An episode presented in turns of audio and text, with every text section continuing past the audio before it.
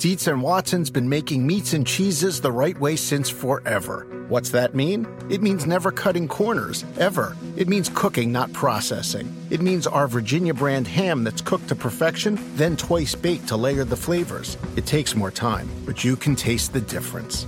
We come to work every day to do it the right way, even if it's the hard way. Because if it's not right for us, it's not right for you. Dietz and Watson, it's a family thing since 1939. Reese's peanut butter cups are the greatest, but let me play devil's advocate here. Let's see. So, no, that's a good thing. Uh, that's definitely not a problem. Uh, Reese's, you did it. You stumped this charming devil. Sunday night edition of the Dunc'd On Basketball podcast, continuing a tradition now four years in the making. The top 10 players in the NBA. We do this every March. We've come a long way from 2014, the first season that I did this, when I, the top four were LeBron James, Kevin Durant, Chris Paul, and Kevin Love. Uh, at number four. Steph Curry took the top spot the last two years. There will be a new number one this year. But before we get to that, I should remind you that we are sponsored by Movement Watches, mvmtwatches.com slash capspace. We get you 15% off your first order. Actually, no, not your first order, your order. And Indochino, you can get any premium Indochino suit for just $389 by entering that familiar capspace code. So, Danny, let's get started here. I had a little bit of a change in my criteria this year that we talked about when we were at the Warriors Grizzlies game today, but before we recorded. Basically, last year I said it was if you wanted to start a season with a certain player with average talent around him, you know, who would you most want to have? I've changed that this year in large part because of my number one player's performance last year in the playoffs to say if I wanted to win a playoff series with average talent around this player, who would my number one pick be? Uh, and of course, my, my pick is going to be LeBron James. But what do you think of changing up the criteria a little bit? Is that a more relevant criteria than what we had last year when you're really talking about winning at the highest levels? I think when you're discussing who the best players are, I find the discussion in terms of absolutes more interesting than best regular season because then consistency and all of that goes into play. Now, if I were building a team, of course, you have to. It depends on surrounding talent in terms of where you're classifying success. But I think it's a more it's a more interesting question. But more than it's a more interesting question, I think it's a, a better way of approximating and calibrating value than the regular season. Because while durability is wonderful and extremely important, at the end of at the end of the day, while I feel like Mark Jackson, the it is really about giving yourself the best chance of winning a championship. Yeah, just don't go preaching on any street corners and, and letting people upload it to YouTube, though.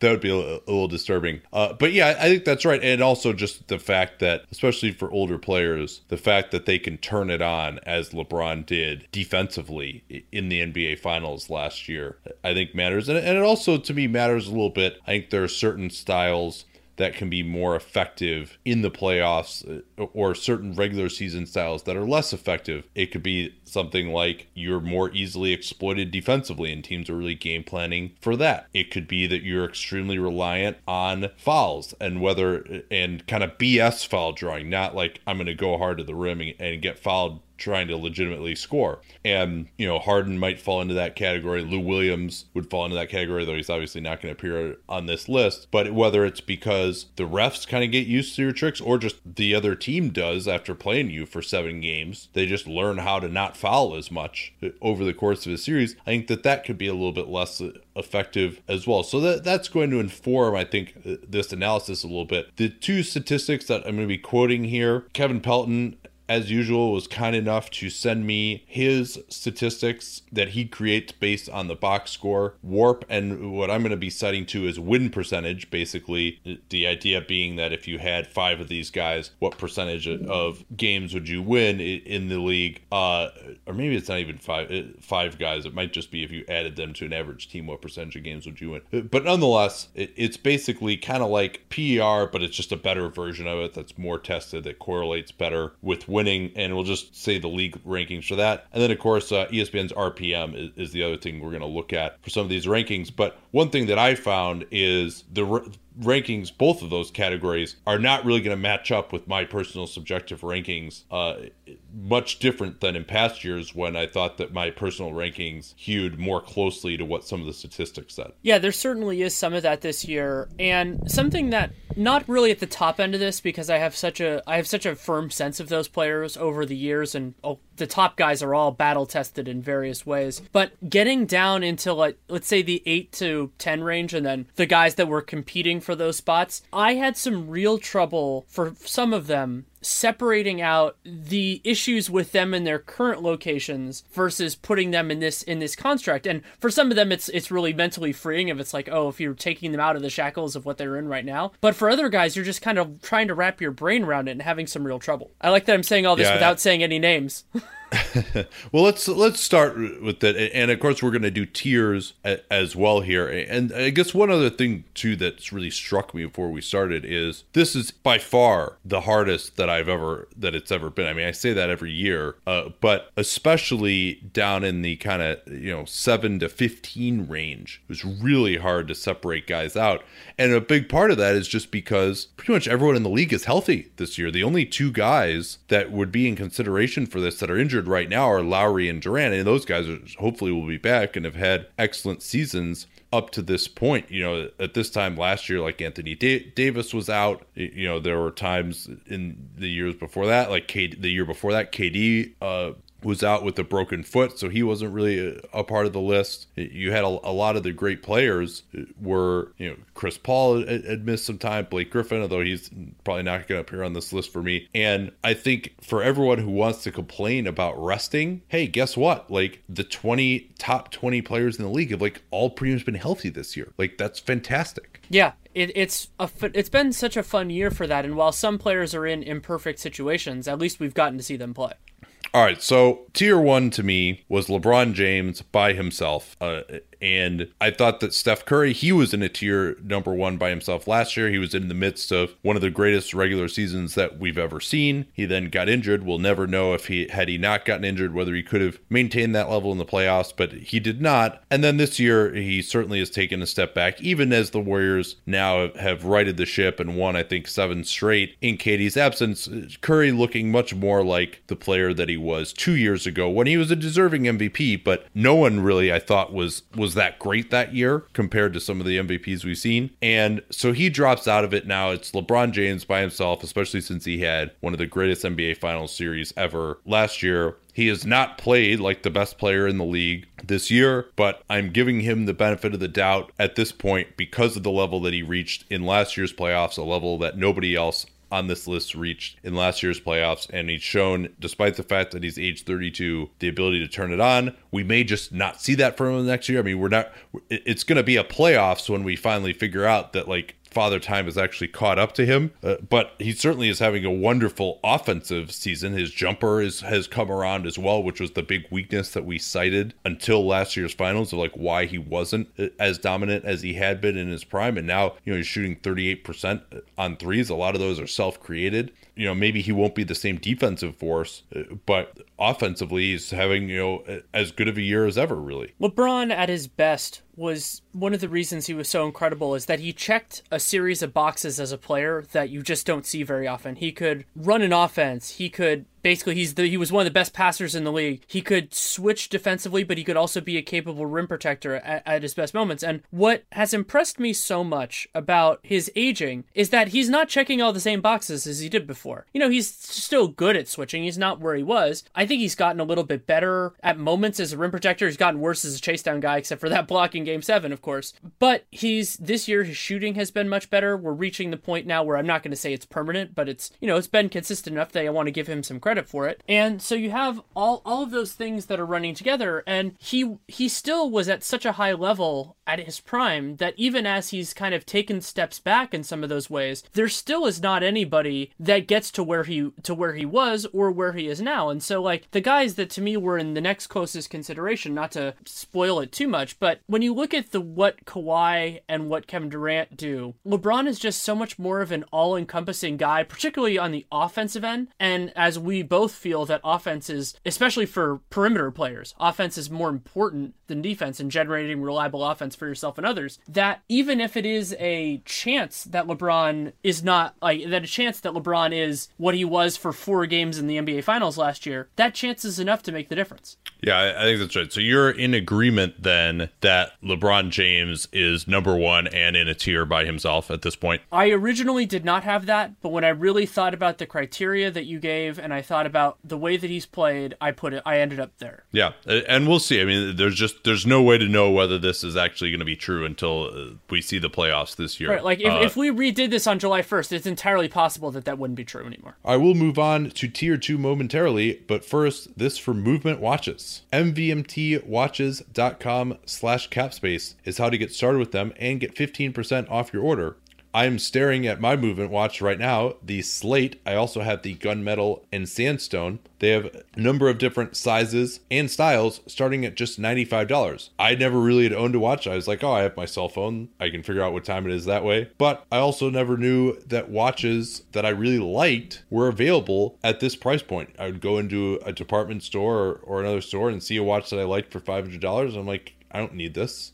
That's way too expensive. But movement is a fraction of what department store brands typically charge. This revolutionary pricing is possible because they cut out the middleman and just ship to you directly with classic design, quality construction, and styled minimalism that's led to over 500,000 watches being sold in over 160 countries. If you're an international listener and you're kind enough to have a desire to support the show, a movement watch is a fantastic way to do so. So you can step up your watch game. Go to movementwatches.com, mvmtwatches.com slash capspace, which is easy to remember that URL, of course, because we talk about capspace all the time in the program, and get 15% off today with free shipping and free returns. That's Movement Watches, mvmtwatches.com slash capspace. Join the movement. So my tier two actually has five players in it this year. Interesting. And, and by the way, stats wise, LeBron James this year number eight in Kevin Pelton's win percentage, number three in uh, ESPN's RPM. So certainly nowhere near the best in the league in those categories. But again, you know, just because of the, his playoffs last year, uh, had to be up there. So my tier tier two five players. I will list them all in order here. Steph Curry still number two for me, and I I'm sure I will have to do a lot of justifying for that, which I plan to get to. Kevin Durant number three, Kawhi Leonard four, James Harden five, Russell Westbrook six. And a lot of that really is based on the playoff performances that we've seen in the past, more so than what we've seen this regular season. I find that very interesting because I, I, you know, we'll have to talk through some of the differences that we have. My tier two is only two guys, and it's not the guy that you have second. My tier two is Durant and Kawhi because their versatility on the defensive end. You know, I think Durant's defensive ceiling, while not what Kawhi is, Kawhi's you know two-time defensive player of the year, is closer than I think maybe some people some people think. I think you know we were there for Game Three and Four of that Oklahoma City series when he was a big part of what made that work. And offensively, Kawhi has has taken this hu- taken these huge steps. And while he is not what Stephen Curry is, what James Harden is, the combined impact is truly special. And so I have to Durant higher just because I believe his offensive ceiling is is higher, and I think that's more important. But I have those two in a different in a different level, and I even think I have a much stronger opinion about that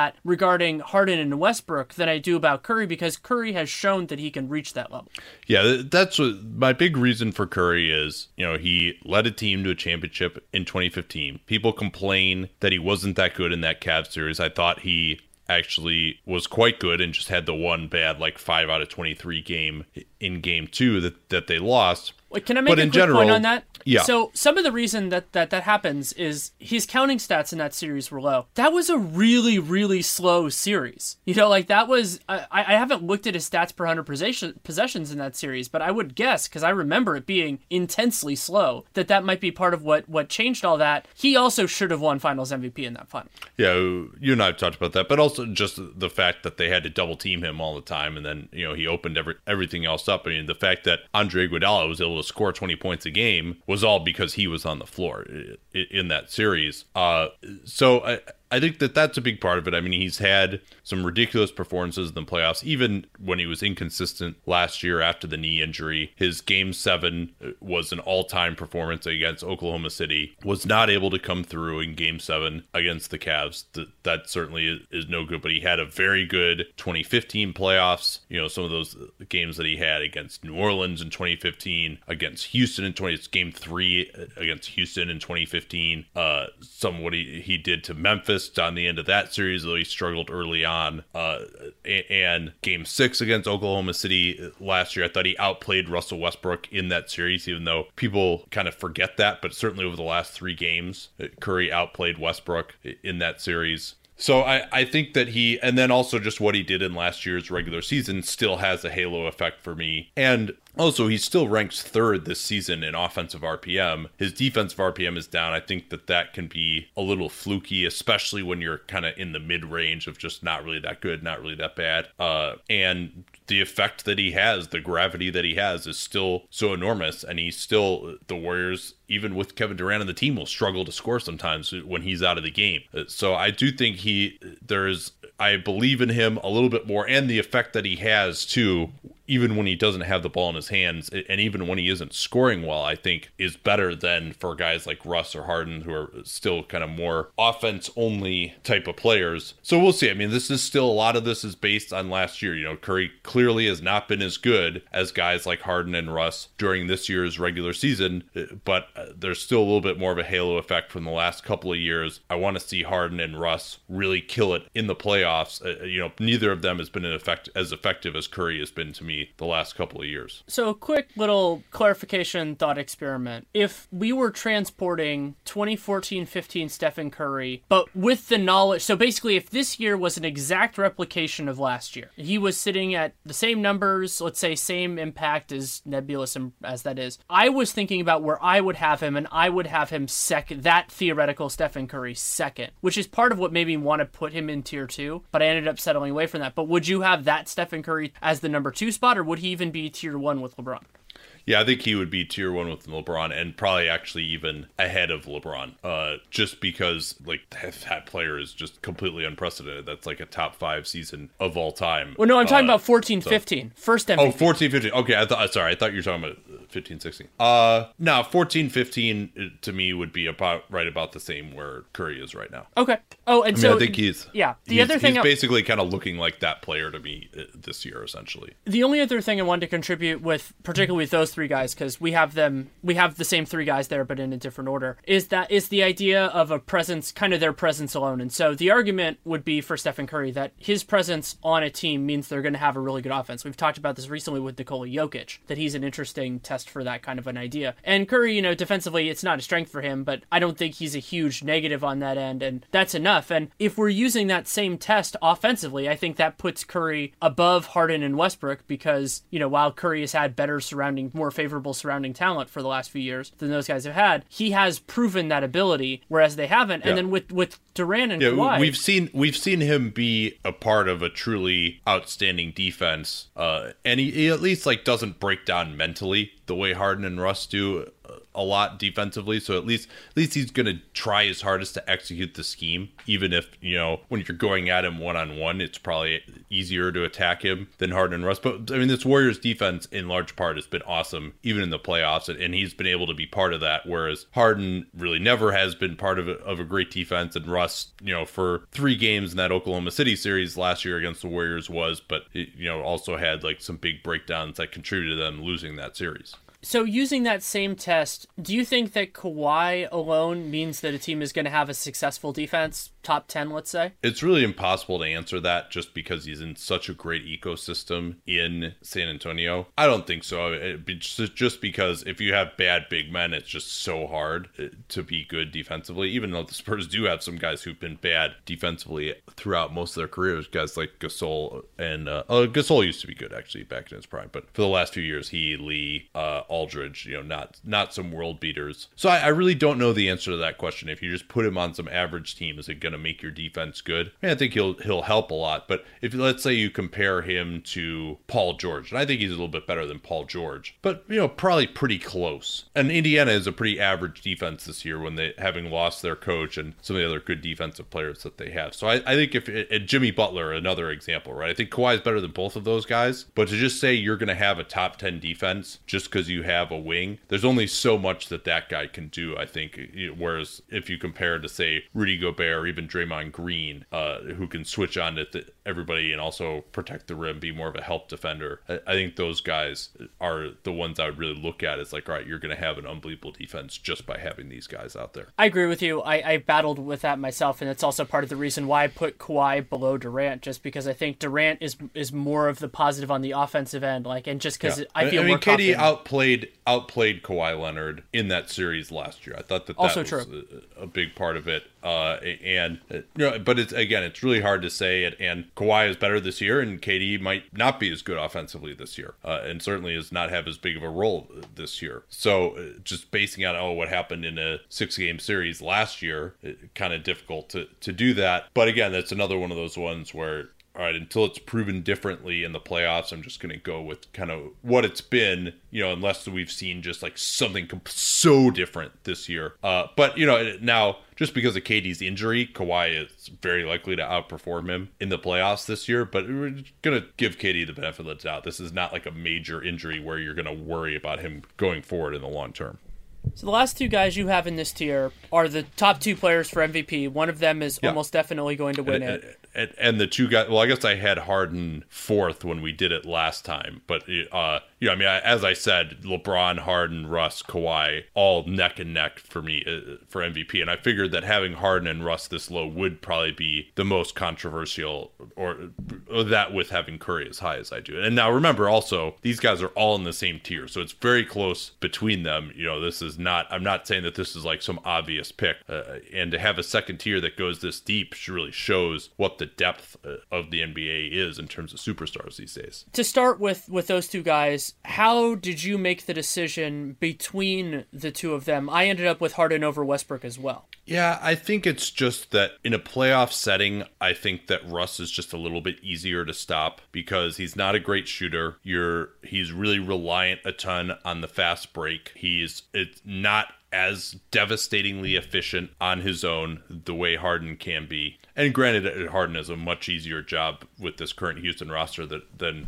Russ does in Oklahoma City. I think that Russ just generally in the playoffs has not really proven to be efficient other than just in small bursts. And I think that's the biggest reason. It's just that, and I haven't seen Russ be able to be effective against the best defenses a lot of times because, you know, that battering ram style that he has can overwhelm a lot of teams. But if you're really locked in and you have guys there at the rim to stop him, if you have the personnel to switch on, on pick and rolls, I think that it's possible to make him be inefficient. Whereas Harden, uh, early in his career, he really struggled in the playoffs. But I think the, the last two years, he's been pretty effective, and especially in that 14 14 15 season, he, he was really, really difficult uh, to stop. But I also think he's a little bit more reliant on foul drawing uh, as well, which is another reason that I put him a little bit below Curry and KD and, and Kawhi because it's not only drawing fouls, but it's kind of the trickster foul drawing that, as you said in the open, is something that I think that the effectiveness of that can wane throughout a playoff series. A major reason I put Harden over Westbrook is also that Westbrook has flaws in his game that are easier to exploit. He is not a great three point shooter, but is a very willing three point shooter. And we have seen various opponents, particularly the Warriors last year, but other opponents as well, take advantage of that in big moments. And that's a little bit different than the foul drawing in transition, but is incredibly important. It is exacerbated by his current teammates, and I don't blame him for that, but it's still something to consider that to me, it makes Russ less versatile. The that you know if you place that he's going to be you you want him as your fourth or fifth best three point shooter on your lineup. Harden, he's second, third. You're all good. Yeah, it's I it's very difficult. Obviously, there's really no good way to do this. Uh, should we talk about Kawhi? I, I think it's interesting to me that especially during the regular season, Kawhi and KD are really the only good defensive players in this top six. You could say uh, LeBron could bring it on occasion, but he's kind of been coasting, and the Cavs are 22nd in defense in part due to the fact that he does that uh, this season. Uh, but to have a two way guy, guys that you just cannot go after. I think it is interesting, though, to look at how few of some of these best players really are two-way players. You're. It seems like perhaps there are not as many as there were in the past, uh, but that's just an interesting thought that maybe we're at the point now where being just a outstanding offensive player, you just don't have as much energy for defense, and that's what makes someone like Kawhi or even KD, especially in this Warriors guys, uh, so valuable. Although it is worth noting, actually, the Warriors' defense has not dropped off without KD at all. Yeah, that is interesting. And they, or in that earlier stretch, they were replacing him with even more clearly inferior guys. And then Matt Barnes is taking more time now, and I think he's substantially more capable on that end. But also, you know, tying with the idea of two way wings, Paul George has not, you know, there was always the potential that he could be that that guy, and even Jimmy Butler. Like Jimmy Butler has has grown leaps and bounds, but he never really kind of bridged the two sides at the same same time. He could do that in a playoff series. I was going to say this year, but I still don't want the Bulls to make the playoffs. But they could do that. And so, yeah, it'll be interesting to see. Like, Gordon Hayward's gotten better defensively. I think he might even be a little bit underrated defensively. But we're still kind of waiting for those people to really put it all together. And I know that's a, a lot of people put those eggs in the Andrew Wiggins basket long term, not right now, obviously. But there isn't that guy, you know, the the Michael Jordan, you know, candidate for all first team all defense yeah. and MVP candidate. Like there aren't that many of those guys. Yeah. Well, Chris Paul uh, fall into that category as well, and that's a, a, way to transition into tier three. My tier three, uh, you know, we've gotten through uh, one through six now in the first two tiers. My tier three is Chris Paul by himself uh, at the number seven overall player in the NBA. And Paul, uh, number five in Kevin Pelton's win percentage, and number one overall in RPM, although ninth in offensive RPM and 13th in defensive RPM. So not that outstanding in either category, but just again, because there are so few players that really stand out on both ends uh, from some of those on off statistics, that makes him number one overall in RPM. He's missed time, he's been dropping uh, since he came back from that injury. He was playing at an unsustainable sustainable level for a, a, guy his age, certainly. But I still think he is comfortably above uh, the, this next tier guys. That's why I have him by himself at seven. Uh, is Chris Paul next for you? And and if not, who is? You talked about how your list was controversial because you have Harden and Westbrook at five and six. I have Harden and Westbrook at six and seven. And have Chris Paul above both of them. I am. Oh wow. Able- okay, I thought we. Uh, I guess we were talking too much on, on my list. That is, yeah, that that is going to be controversial. But you know, I think you know Paul has been better than either of those two guys in the playoffs. I, I would I right. would agree he's, with you there. He's been better than them in the playoffs, and the offensive. So yeah, they've been different in offensive RPM this year. You know, Harden and Westbrook are yeah. are a uh, substantial although, amount. Although there's also a substantial chance that Chris Paul is going to be injured in the playoffs, as he has been. Uh, I think like three Basically of his six years in LA. Yeah, I mean, I mean, yeah. he he tore up his hamstring in 2012. Then uh, 2015, it was another hamstring injury again. And then last year, you know, the hand injury, which, you know, you could say is a fluke, but then he had another hand injury this year and, and he always seems to kind of crack it by like reaching in and, and, uh, you know, maybe his hands actually are kind of vulnerable. So uh, when you throw in the chance that, hey, there's a 50% chance over the last six years that he's going to get an injury in the playoffs, you know, it becomes a little bit harder to me to rank him higher than Harden and Russ, both of whom really never get hurt except for Russ that one year. I, I did not consider that. I will openly admit that the, the chance of of injury was not something because I, I feel like that's more anomalous. And I think back to last year before he got hurt, he created a more substantial difference in that series than I have ever seen in a single series from Harden or Westbrook. And I love both of those guys. He was you're, a monster. Talking, you're talking about against Portland? Yeah, before he got hurt. Yeah. Like he was d- disruptive. Well, he's he's their second best defensive player, and he's a point guard. Like he, he's their yeah. best perimeter defender, and he's the reason their offense is so good. And so, yeah, you can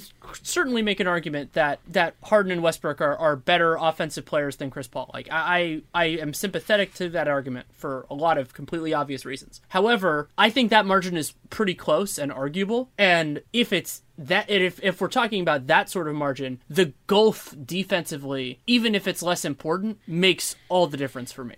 Yeah, and Paul, uh, of course, had an all-time great series in that that first round series against San Antonio in, in 2015. But he's also older, and I think he's he's at the age now too where you start to wonder about all right, how predictive is even last year uh, or two years ago, uh, considering his age. Uh, so that, and and I think just because of his injury history, both during the regular season and the playoffs, I had to put him a little bit lower. And also just uh, I think you can make the argument that Harden and Russ have improved so much just based on the regular seasons that they're having that, that I would probably have to put them above Paul. But I, you know, it's not. I also just think that Paul just is not like quite a good enough scorer at this point in his career that he really just draws quite enough gravity from the defense. I mean, he definitely has been awesome this year for sure. And uh, but uh, you know, statistically too, I think if you look at Harden, number two in KP's win percentage, Russ number one. Uh, that's another thing that I look at as well. Kawhi is number three in that. KD is number four. Uh, so uh,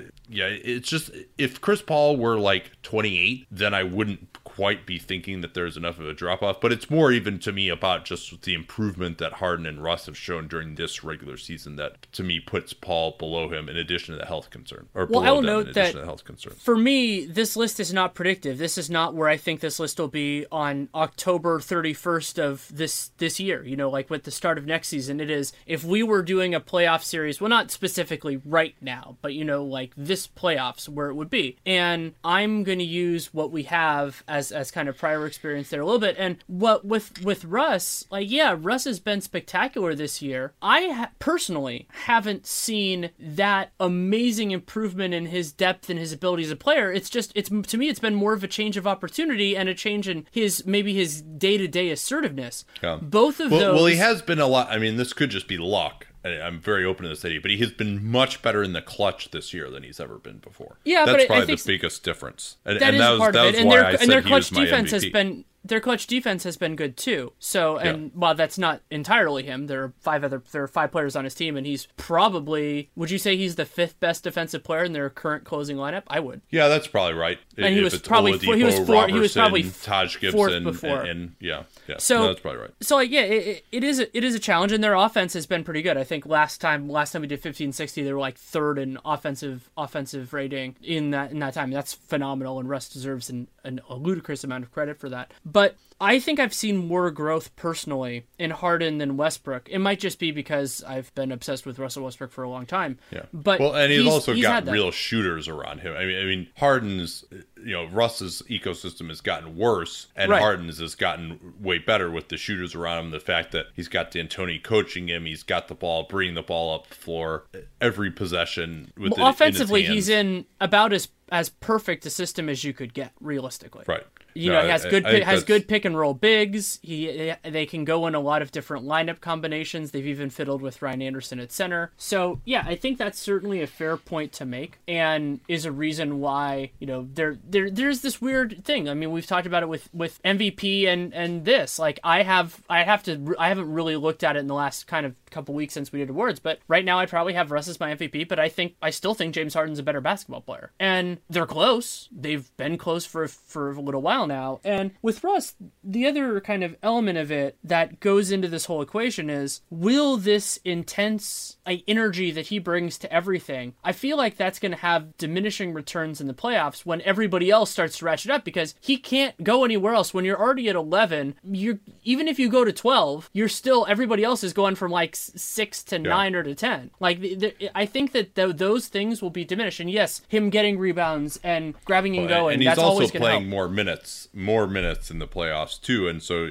you can make the argument that, in fact, you know, it's harder for him to maintain his level in the playoffs than uh, someone else. So who do you think is more? Uh, so l- actually, let me go back here. So give me a summary then uh, of like your tiers and and your rankings uh, Sure. now through your top seven. Tier one, LeBron by himself. Tier two, Okay. just Kevin Durant and Kawhi Leonard. Tier three, Stephen Curry, Chris Paul, James Harden, Russell Westbrook. Okay, so KD is is number two, Kawhi three for you. Yes. Uh, then Curry is four, Paul Yes. five, Harden six, Russ seven. Okay, so that that and that rounds out your uh your tier three. Correct. So we are in basically, though we had them in different orders and different tiers, we end up at the same place in terms of having three spots left and starting tier four. Uh, of the guys we've mentioned so far in your tier two and three, my tier two, do you see any guys as more plug and play or less? Because the criteria in theory was that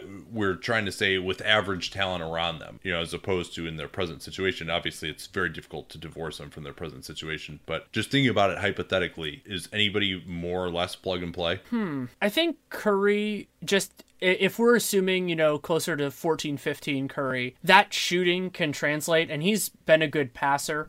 And I, I think that you could have him work in a variety of systems. He wouldn't be as good, but he could be close. And also, like Kevin Durant, part of why I have him over LeBron is that he can fill a couple of different Wait, offensive over roles. over Kawhi, you mean? Sorry, yeah, over. Sorry, sorry, sorry. Clarification. Um, over Kawhi was the different elite small forwards. Uh, be, is because I can see him thriving in a series of different offensive roles. He wasn't great as being kind of like the alpha and the omega in that second unit for the Warriors, but outside of that, you know, like he's a really nice catch and shoot guy. He's the most versatile offensive, like you know, scorer. He's the most versatile scorer in the league, and versatile scoring is something that can translate a lot of different teams, a lot of different and systems. he, he could also guard a lot more positions too defensively. He can switch. Yeah. Uh, I think Russ is the one guy I would point to as being the least plug and play because he just he's not a guy that you feel like you have to guard on the perimeter that much when he doesn't have the ball. He's, he's the only one of these guys who is uh, below average three point shooter. And he also just, you know, has to have like this crazy high usage rate. It was he's the only one of these guys who's been criticized for dominating the ball, for not allowing Kevin Durant to get it that much. Now, I would say that given the lack of other options, he wasn't really a lot of that criticism was undeserved.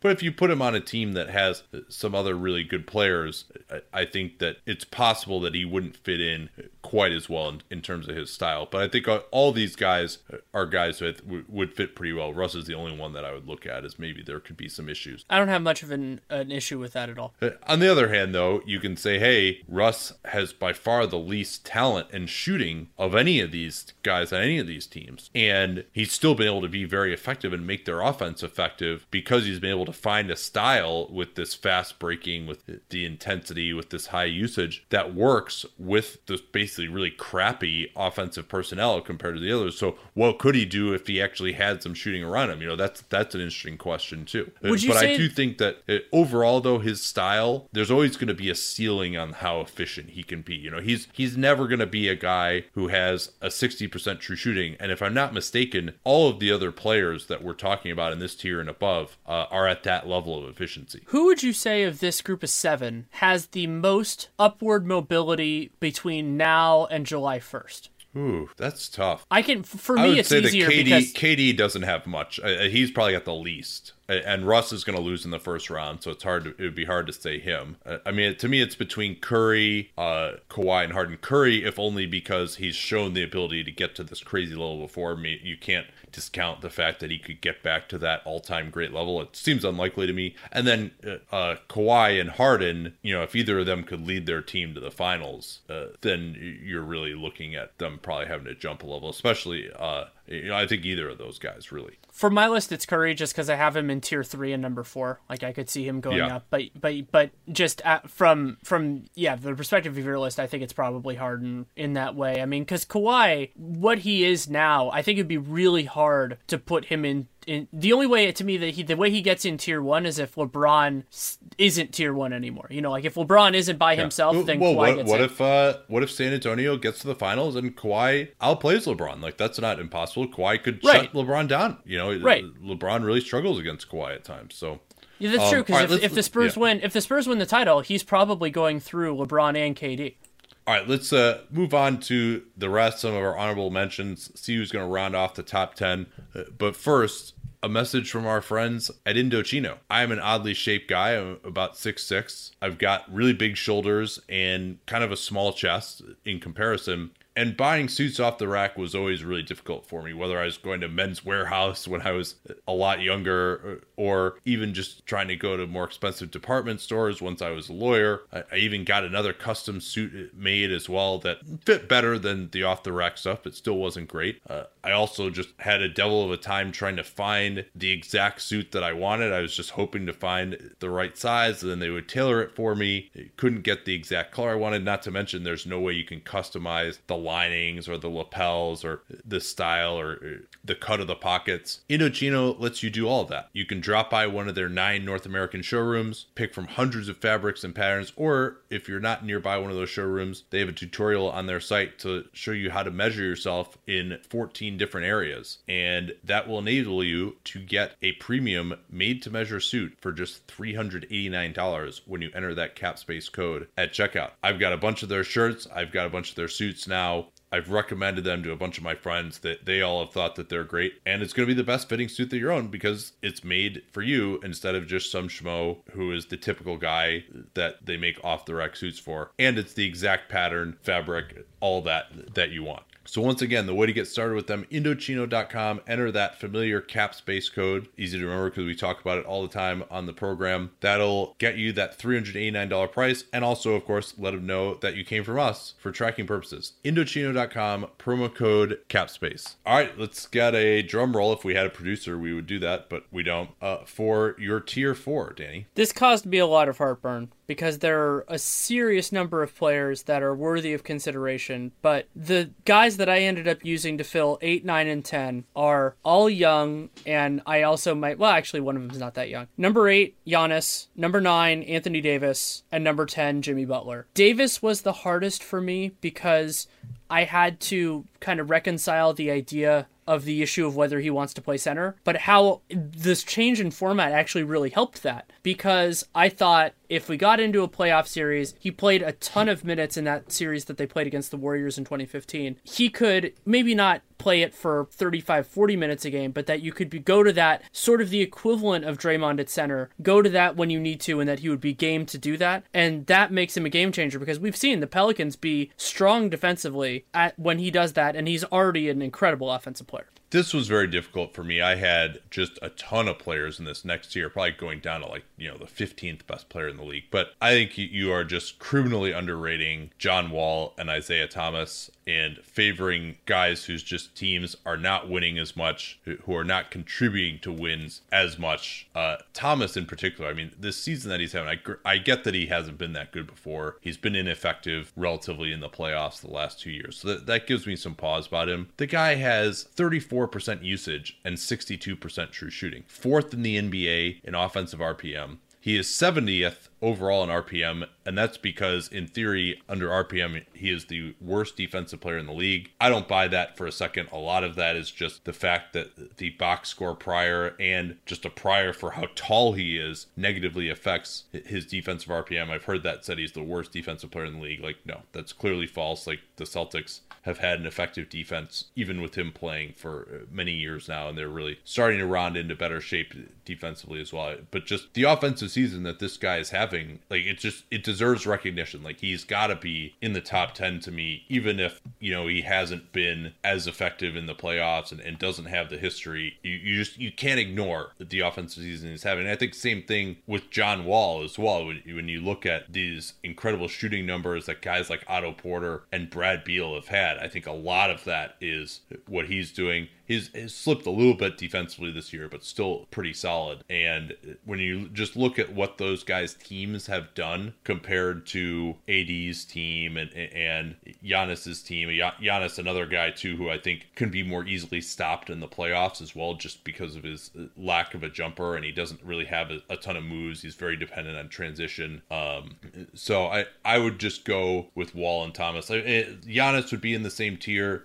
Butler would be too, but especially Butler. Like I don't see how you can say that he's been better than like Wall and, and Isaiah this year. Uh, so this is this is interesting because I, I of course heavily considered both Wall and Thomas, but I had both of them below Kyle Lowry. I think Lowry has been, you know, yeah, there is a difference in offensive value, but yeah, Lowry, Lowry has just sucked in the playoffs too many times for me. Well, I mean, okay, so okay, so you're gonna say you're gonna use that, you're gonna discount that for Isaiah Thomas, but not for Kyle Lowry when Lowry, Lowry has been, in my opinion, has been better than Isaiah Thomas. In well, but, yes, but Lowry, Lowry has been a lot around longer in the playoffs. Um, it, it just seems like every year he's just like completely inexplicably not good. Where and Lowry just is not as much of a shot creator as Thomas. I think he's also actually slipped defensively a lot this year. Uh, you know that used to be a big part of his argument. I think that he has not been as effective there. He he's also older than Thomas, where you would expect Thomas to be getting better. You would expect Lowry to be getting worse. Um, and just the, the ways in which and i think that thomas has at least shown the ability to have some big games. But and thomas's game has also grown a lot you know in specific ways. We've talked about how much better he is operating off the ball these days for example how much better of a shooter he is. So i'm just willing to buy his uh, improvement uh, a little bit more uh, and especially like how good he's been in the clutch this year as well. Like he just uh, has been unstoppable. And it's just while Kyle Lowry is always great in the on-off stats and he's been very effective and, and he's been very efficient this year. You just don't lo- look at Kyle Lowry and say wow this guy's unstoppable. And like Isaiah Thomas has been unstoppable this year. And I think that that's just harder to deal with in the playoffs than Lowry who's just kind of steady in a lot of areas very good in a lot of areas but doesn't pop out with like one skill that's just like, all right, we cannot deal with this guy. I'm fine with giving him giving him credit for growing and having it this year, but when somebody has shown that growth in a year and then hasn't had to, you know, hasn't really gone through that cauldron yet, I'm I'm giving I'm giving him partial credit and I'm ready yeah. I'm ready willing and able to give him full credit, you know, if that if that's what comes. But he hasn't and Isaiah, when we're talking about the cauldron of a playoff series, when you start to get especially after the first round, get into the most talented teams in the league, there aren't hiding places for him. Yes, he isn't he I agree with you that he is not the worst defensive player in the league. But if you are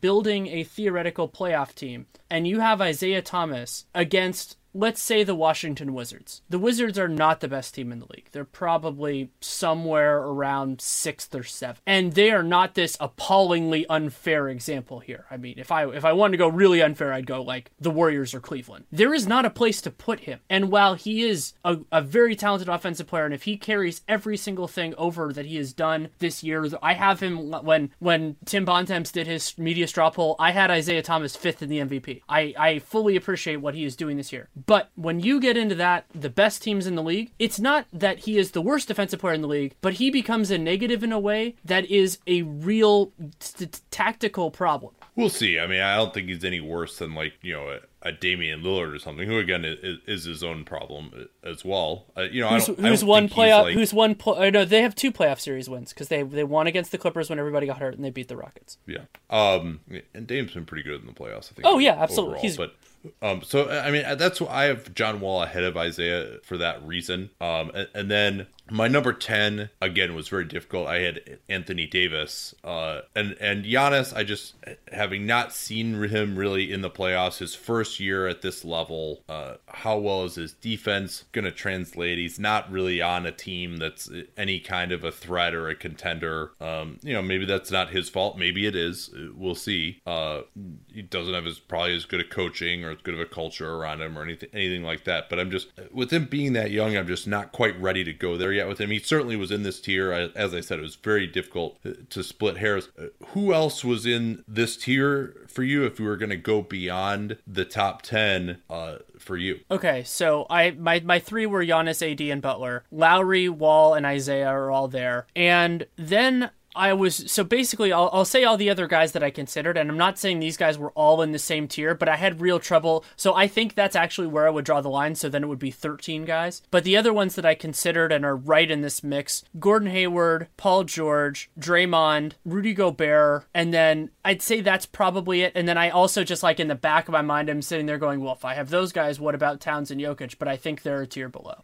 Yeah and and you could even say like Marc Gasol DeMarcus Cousins sure. like should get Uh, Demarcus, I you guys know how I'm kind of out on him these days just because his defense is so bad and, and, the attitude issues. So he wouldn't seriously be in, in that part of the discussion for me. Uh, Dame Lillard would not uh, be in there for you. I think he probably would be. I think what happened, what suffered for Dame is that he was below all these other point guards, and I think I just kind of got point guard fatigue. So yeah, he should probably Yeah. be in there as well. Yeah, I mean, t- 10th in offensive RPM, only 22nd in uh, KP's win percentage this year. Uh, so that's, uh, but pretty good track record of some big moments in the playoffs.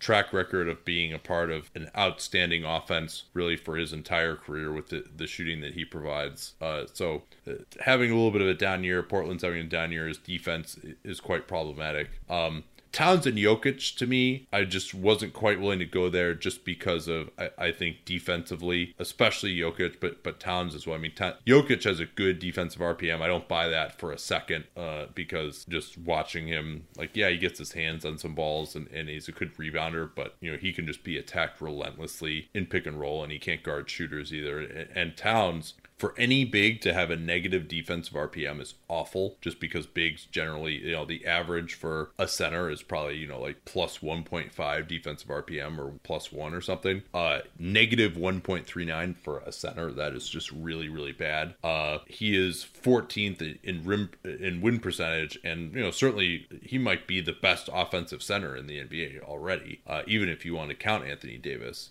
But just defensively, not quite there. Hasn't even made the playoffs yet. Uh, hasn't really ever done much in the clutch in his career either. Uh, in part maybe because he doesn't get the ball enough. Uh, what about Kyrie Irving? Again, the point guard fatigue issue. He's below Lillard for me, but yeah, he should have been included. Well, if we're saying But he wouldn't. He like you wanna- Kyrie would not have made my top ten. That's the other part that I always have trouble with. With also considered is like Ky- there is no reasonable way that Kyrie Irving would have made my top ten. No, I, and I agree with you, but a lot of people would say, "Hey, we're talking about winning a playoff series. Like, wasn't he unbelievable in the playoffs? Wasn't he unbelievable against the Warriors?" But the big stipulation for me that really took him out of consideration for this tier is the with average talent around him. And when you look at what their record has been without LeBron James uh, in the Kyrie Irving era, when you know they what they've what like a ten percent winning percentage when James is out. I mean, I just Kyrie has just not shown the ability to be the primary option on a team, and then you know also his defense. Except on rare occasions, is also pretty bad.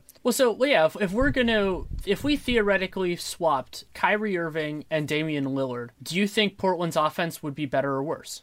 I think it would probably be worse. And their defense, you know, is probably similar. I would say, you know, it's you know, it, Yeah. it's in the same ballpark. So like that Yeah, to me, that's, that's the best least, argument. Yeah, Dame at least can defend in the post a little bit. Uh, I mean, I, mean, I do think Irving, when he really locks in, can be pretty aggressive, like getting some steals and stuff. But yeah, I'd say Dame is probably uh, maybe a little bit better defender Yeah, I mean, than. Ky- They're they're both really awful though. Kyrie is one of the best players in the league at playing next to LeBron James, and that is no small feat. You know that it, it is in some ways an easy ask, but in other ways a hard ask because you have to basically deal with you know having somebody who's ball dominant next to you, and like Russell Westbrook would not be very good in that role. You know he, he would Yeah. he'd be a good player, but he would he wouldn't work in that. And you, you give credit where credit is due, but Kyrie Irving has not had to shoulder that burden. So a he hasn't proven it, and b in the small amount of time he has gotten it, he hasn't shown enough evidence to say, well, if you extrapolated this over that circumstance, you can justify that opinion.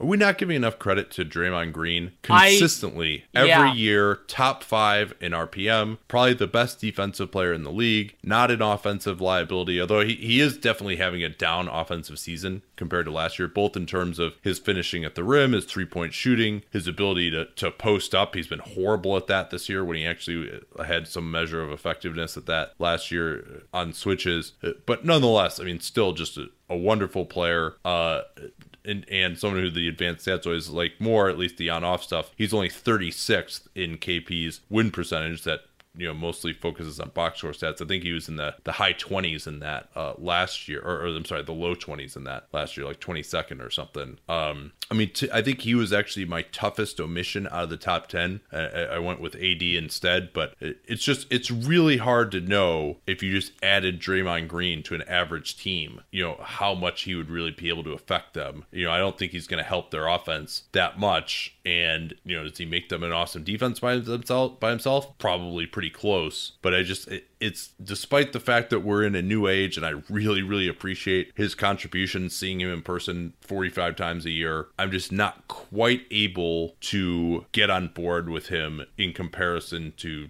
just some of the more traditional high usage, high scoring superstars, uh, like someone say AD or, or even Giannis. He was the single hardest player for me to reconcile with this criteria because his presence alone gets you awfully close to having a very good defense. But a lot of that does depend on your surrounding talent. I mean, and depend on if so for a seven game series, yeah, you're if you're saying that criteria, then he's probably going to play a lot of center. And Draymond at center is an amazingly versatile thing. You can make, you know, you could draw kind of a parallel in some ways to a bizarro West, Russell Westbrook, you know, in the way that like he could, I think you could build some teams that were had average shooting at the one through four, and because he's the five, that that would look a lot better because you're playing at the five instead of at the four. And offensively, you know, the problem is that I think he's a lot better as the second or third best offensive player, or maybe even further down that list than, you know, theoretically, if you're surrounding him with average talent, he's going to be either the best or the second best. But he's so phenomenally talented, I think it would work. But since I don't know it would work, he, yeah, he's in the, he's in that same, he's in that next, like that tier that is the also considered basically in my tier four as well. And it would not floor me in the least if we could theoretically actually explore this, if he would be better than, I, I thought, I was sitting there going like, why do I have Giannis 8 than have Draymond off the list because you could easily make an argument that Draymond would be better. Yeah, it's really tough. And it's, again, to I know what some of the stats say, I know what some of the other stats say. To get a guy who just is, you know, not a top 100 offensive player in the league. Well, maybe you know maybe he's higher than that just because the ability to play center and then also like handle the ball and shoot threes. I think that that is pretty valuable to be a grab and go guy. Maybe we're underrating that even if he's you know relatively inefficient in terms of his own offense. Um, but yeah, I, I still think I, especially with some of the Pelicans resurgence on defense this year uh, and the effectiveness of some of those AD at center lineups, I assume he'd actually be willing to play center in, in the playoffs uh, uh on this uh, theoretical average team. Uh, but yeah, so he was my number 10. Uh, so to, to round it off, why don't we finish up, just repeat what our tier four is. I had John Wall at number eight, Isaiah Thomas at number nine, Anthony Davis at 10, and then filling out that tier, Draymond Green, Giannis. And I think that's probably that's probably it for that tier. I, I would put everyone else that we're talking about just a little bit below them, although again, still very, very close. And so that would include Jimmy Butler, Karl Towns, Dame Lillard, Paul George, uh, Kyle Lowry. It probably would be that next tier for me. My tier four, the players that made the list Giannis, AD, Jimmy Butler, 8, 9, 10. Then also in that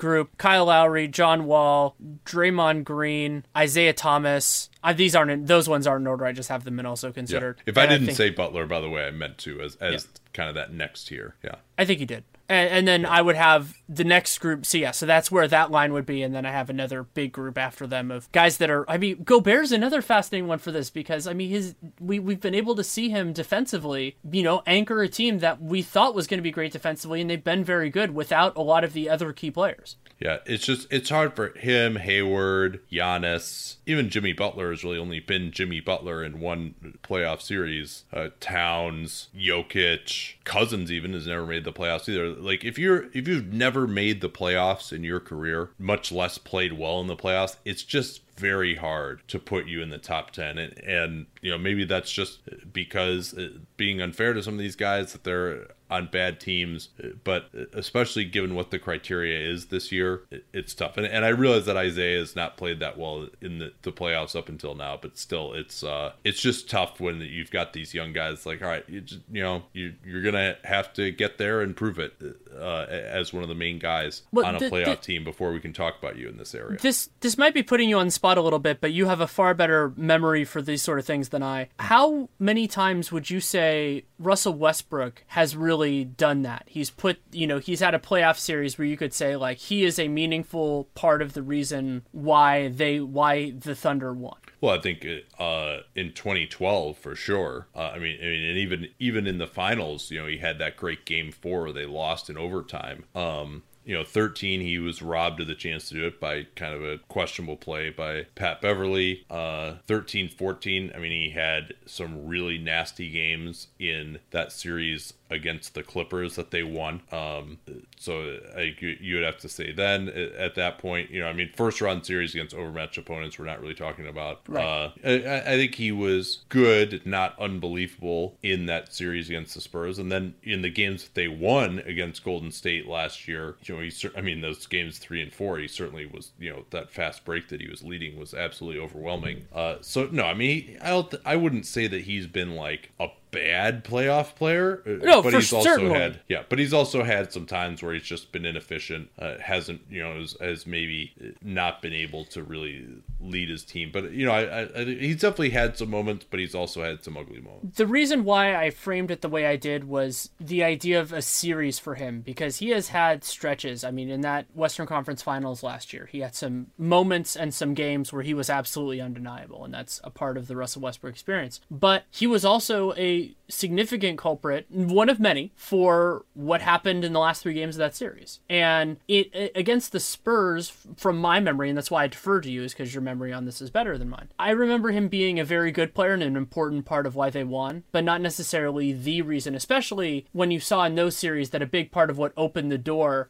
was the, just some of the crazy lineups they could throw out there. And Russ, since he plays the point guard position, he's just a smaller part of that versatility than Durant is, than at that time Serge Ibaka was. So I, I'm not using this as a, a cudgel by with to, to bash Russell Westbrook. And it's not like Isaiah, where to me Isaiah hasn't really had that definitive playoff stretch. But I, I wonder that's why this year is so important for me with him is just what does he do with this platform and even though they're not ex- going to be expected to win the series no matter who they face can he you know can they outperform their seed what not in terms of series result but just in terms of overall like game to game impact Yeah, th- that's an interesting question. I mean, maybe maybe if he if he has a great series and you know takes whoever they play in the first round to seven, and you know maybe I'd feel a little bit differently about him. But I expect him to actually be a lot worse in the playoffs this year because for some of the a lot of the reasons I talked about, just like because I think his game is kind of more It's a little bit more one note than than a lot of these guys. Um, one thing I wanted to talk about is just comparing, at least for my list, last year. Last year, I had Steph Curry number one in tier by himself. He's number two this year, and a, a controversial number two at, at that. Biggest riser, LeBron James, we had as five. And I'll defend that a little bit because uh, for a number of reasons. One, I thought in that his 2015 finals was was pretty overrated. Uh, and then his jump shot completely abandoned him. Cleveland couldn't stop anybody last year either. It looked like they had no chance against the Warriors at this time last year, and it looked like you know, hey, LeBron wasn't uh, as good in the 2015 finals, and now he's a year older, so it's just it's just going to get worse. And he completely defied that uh, by his finals performance last year, and so maybe this maybe that'll be an outlier, and he'll kind of go back to gentle decline. Uh, But as of right now, it looks like that 2015 finals was the outlier because he was awesome in the 2014 and 13 finals as well, and just 2014 he just didn't have the team around him either. So that was one of the big risers. Uh, um, last year, KD, Kawhi, Russ, Chris Paul were all the same. We had Harden in tier three, a little bit lower. Uh, you'll remember how disappointing last year was for the Rockets. His defense was awful. I think, you know, this year he clearly is having a much better season, and that's why he's into the uh, higher tier. And then we had Kyle Lowry, to me, was uh, number seven overall, leading off tier three. And just after another season of injuries, being older, bad playoffs last year, uh, I that's why I kind of moved him down a little bit and uh, Draymond I think is is a little bit higher, and then you know the biggest riser probably is Giannis, who we wouldn't have even remotely been talking about at this level, and then and John Wall is the other one too, who has had a really down year last year. Would would have made more sense him being here. Uh, after his 2015 season, but he, you know, was injured most last year, and the Wizards disappointed. I had not opened my document until you brought up the idea of looking at what our top tens were last year, and I cracked up because my tier two last year was number two Kevin Durant and tier number three Kawhi Leonard, and just those two guys by themselves, which is exactly the same tier two that I have now. I just have I flip flopped Curry and LeBron because I had LeBron four. I also had Russ over Chris Paul, which I have now flipped, which is interesting considering the years they've had, and then yeah, I had Harden in my next tier down with AD, who I still have there, Lowry, who I still have there, but I moved him to 11th, and then Draymond. So you know, jump Giannis, Giannis and Butler. I think both have had fabulous years. But yeah, Yeah, I mean, it's interesting, and you've basically like exchanged LeBron and Curry with one Correct. another. It's it, yeah, and it's interesting. Like Kawhi, yeah, he had this amazing improvement last year, but he's had even more of an improvement, I think, this year. Like he, even if you're gonna say that he's still number three, uh, I think you know he's still way better. You know, in the regular season this year, it's just we'll, we'll see how that turns out in the playoffs. I guess. So a question that I wanted to ask you because I was I was started thinking about this with this project is who that we haven't we haven't said their name at all even in passing do you think is most likely probably let's say the most fun is most likely to make the list improper, but to also uh, if we want to make it a little bit easier to make the list in consideration because I have one person in mind. Let me think on that for one second. Are you gonna say Miles Turner? No, I'm not. I'm going to say Joel Embiid because Embiid Ah, yes, yeah. His you're right. defense, he's de- like so. The issues that we have with Rudy Gobert, you know, Rudy, Rudy, phenomenal player, defensive player of the year candidate. He's been amazing actually offensively the last couple weeks. Though that's more in scoring and just they've been a little bit more aggressive with how they give him the ball. Embiid's offensive ceiling is just so much higher, and if he can can reach that level, then he can become the kind of not necessarily the Anthony Davis, the Bizarro Anthony Davis, but the closer to that. And at center, the, the kind of the calculus shifts, and defense is more important than offense, in my opinion. And so if he can be a defensive player of the year candidate and be a good to very good offensive player, then that probably, if he could prove that he's healthy, could put him on this list. Yeah, I mean, if you look at KP's win percentage statistic, I think he's in at least the top 20, if not the top 10. There's actually two other names that we probably should have mentioned. One of them is Klay Thompson. Uh, he at least deserves to be in the honorable mention for me, especially because of just like how incandescent he can get in the playoffs at times. I just think he's a little bit too inconsistent in the playoffs as well, where if a team really locks into stopping him. But I mean, you think about some of the performances that he had when Curry was out last year, and then of He course he was the MVP of the first two rounds of the playoffs last year. yeah, th- maybe that that's a good point. Uh, and then of course, you know that legendary Game Six that he had, but you know didn't really do much in the finals either, and that's something that that needs to be considered as well. And Paul Millsap maybe should be talked about a little bit, but he's he's a guy that I think you know is not as good of a playoff player, uh, even though he did have that one crazy forty point game. You know, generally just has not been able to be effective against Cleveland. Not not really you know is miscast as a primary option and and a good defensive player uh, to be sure, even a great defensive player, but not someone who's been able to change the game for the Hawks against uh, Cleveland, uh, their primary competition. The other guy who we probably should at least discuss, even though you, you and I both, I'm sure, agree that he doesn't belong in this conversation, is DeMar DeRozan. Oh, are you really going to make me say mean things about DeMar DeRozan again? I could do it if you want. Well, so And- and- basically, and it's not it's not mean. It's it's just you know. Yeah, that's a fair point. it, That's like people like people got mad at me for saying I thought Devin Booker had the lowest ceiling of like that group of like the five best young players in the league. And it's like no, I mean yeah, he scored seventy points the other day and that was fabulous. But um, we could talk about that another time. But DeRozan does he to me the big issue with him is that he fails the presence alone test. Like I don't think just having him gives you a successful offense, and I think just having him really hurts your defense. So you know if you're comparing him to and Kyrie he hasn't Irving, been good in the playoffs. Like he like Yeah. Put a if you put I mean of all the players that we've discussed, he is probably the most susceptible to just being shut down by good defense. You know, with Paul George being the example, but really like any good wing stopper who with some size, he's just so dependent on going one on one and trying to like bully guys around. You know, if he's being guarded by a shooting guard, he could be really effective because the guy just doesn't have the size to deal with him. But if you just put a Paul George type of wing on him, he just he can't get good shots. and he'll still and, take and, shots. and he sucks on defense, as as you said. Yeah, yeah, yeah. And he'll still take shots. That's right. I mean, like I was talking, uh, you know, 11 months ago, he was so bad against the Pacers that I even like brought up the idea to Carol Lawson of whether like he should just not play, it, like like, he should come off the bench or something, which you know they were never going to do. But he was shooting six of 19 every game in that series. Yeah, I, I think that the analog for me is is Kyrie, and I think Kyrie just he has a higher offensive ceiling, and they both have low defensive floors. Yeah, so, yeah. Kyrie is can be unstoppable one on one, and that's maybe why he just deserves some more credit. Uh, than but DeRozan is not unstoppable one on one. He's he beats up bad defense and he's inefficient against good defense. also makes DeRozan a more valuable regular season player, and Kyrie a more valuable postseason player.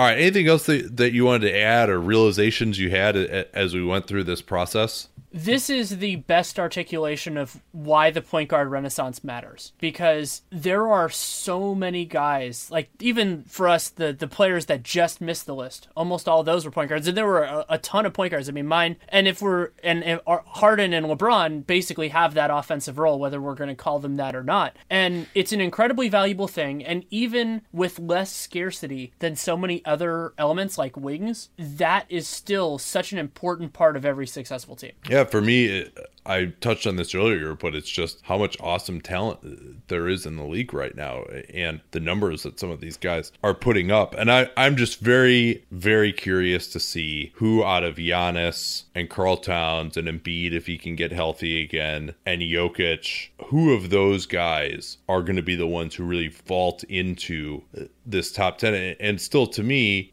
of the guys who are the top seven that we talked about, the only one of them that you would reasonably think, and we hit on this in the 2019 Crystal Ball episode too, the only one of those top seven guys that you think is likely to be better next year would be Kawhi. All the rest of these guys are in their late 20s and, and probably aren't going to be as good next year if they follow the normal aging curve. Late 20s or later in the case of some like LeBron. My pet theory is that we both have the same line at tier three, is that the line between between tier three and tier four is going to narrow, but that it's not going to break next year, and then the year after that is when we're going to start to see that turn. Yeah, well, and and also you know uh, when are the ageless LeBron James and Chris Paul like finally going to start to show some real signs of slippage? Seems like it's going to happen at some point, but I don't want it to happen ever. I really don't. Yeah. All right. Thanks so much for listening. That will do it for today announcement Twitter NBA show, unless they decide to rest everybody, will happen Wednesday. Spurs versus Warriors. We'll be doing the second screen.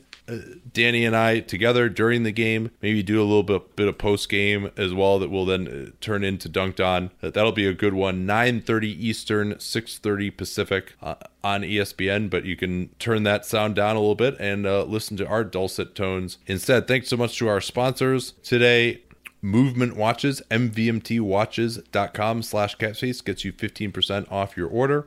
And Indochino, use that capspace code to get any premium made to measure suit for just $389. We'll be back tomorrow. Going to do five episodes this week uh, after three last week due to the tournament. Looking forward to doing those and looking forward to talking to you again soon. Till then, your favorite note finding mystery solving podcast is back. Found returns this week live from South by Southwest. If you haven't heard, Found takes random things found in the ground and tries to solve the mysteries behind them. From love notes to babies, you never know what you're going to get. Find out what random things were found this week. Go listen to the newest episode of Found and subscribe to it wherever you get your podcasts. Reese's peanut butter cups are the greatest, but let me play devil's advocate here. Let's see. So, no, that's a good thing. Uh, that's definitely not a problem. Uh, Reese's, you did it. You stumped this charming devil.